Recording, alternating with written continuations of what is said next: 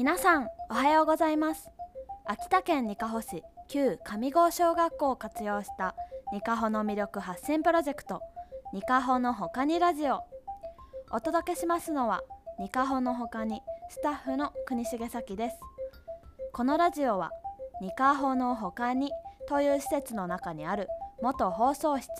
スタジオいちじくからお送りしています。地域おこし協力隊としてにかほ市に移住した私が毎週にかほの魅力について発信する番組です。ということで今日私がにかほの他にお住まいの方にご紹介したいのはかけよ祭り。かけよ祭りは旧金浦町にある金浦山神社で毎年2月4日に開催されるお祭りです。かけよとは魚をかけると書き漁師が氏神様にお供えする魚のことを言います。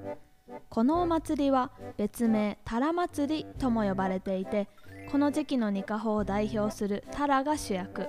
各船で水揚げされた最も大きいタラを神前に奉納し海上安全や大量祈願を祈ります。この浦はタラ漁の本場。しかしタラの水揚げは寒さの厳しい冬。その時期の日本海での漁は過酷で大荒れの海で命を落とす漁師さんもいたそうです。それを受けて自分たちが取った貴重なタラを感謝の気持ちとして奉納し安全を祈ったことがかけお祭りの始まり。その歴史はなんと350年以上前とも言われています。かけお祭りはまずこの浦漁港からスタート。水揚げされたタラを棒に吊るしそれを2人で担いでこの浦の街中 2km の道のりを歩いてこの浦山神社まで向かいます。タラの重さはなんと1匹で 10kg から 15kg もある立派なもの。列の先頭では地元の伝承芸能である金ポ神楽の舞手である子どもたちが水色の鮮やかな衣装を身にまとい華やかさを与えています。神社に到着した後は運ばれてきたタラが一列に並べて釣られるのですがその様子は迫力満点。カメラを持った人たちがタラの前に集まってくるほどフォトジェニックな写真も期待できる光景。全国的にも珍しい奇祭と呼ばれているのもうなずける。他では見ることのできない貴重なお祭りです。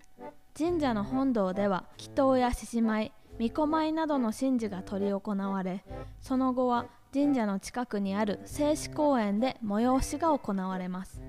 一番の注目ポイントはたら汁の販売。他にも金ポ神楽の披露や奉納されたタラなどが当たる抽選会。またタラ担ぎ体験などのコンテンツも用意されています。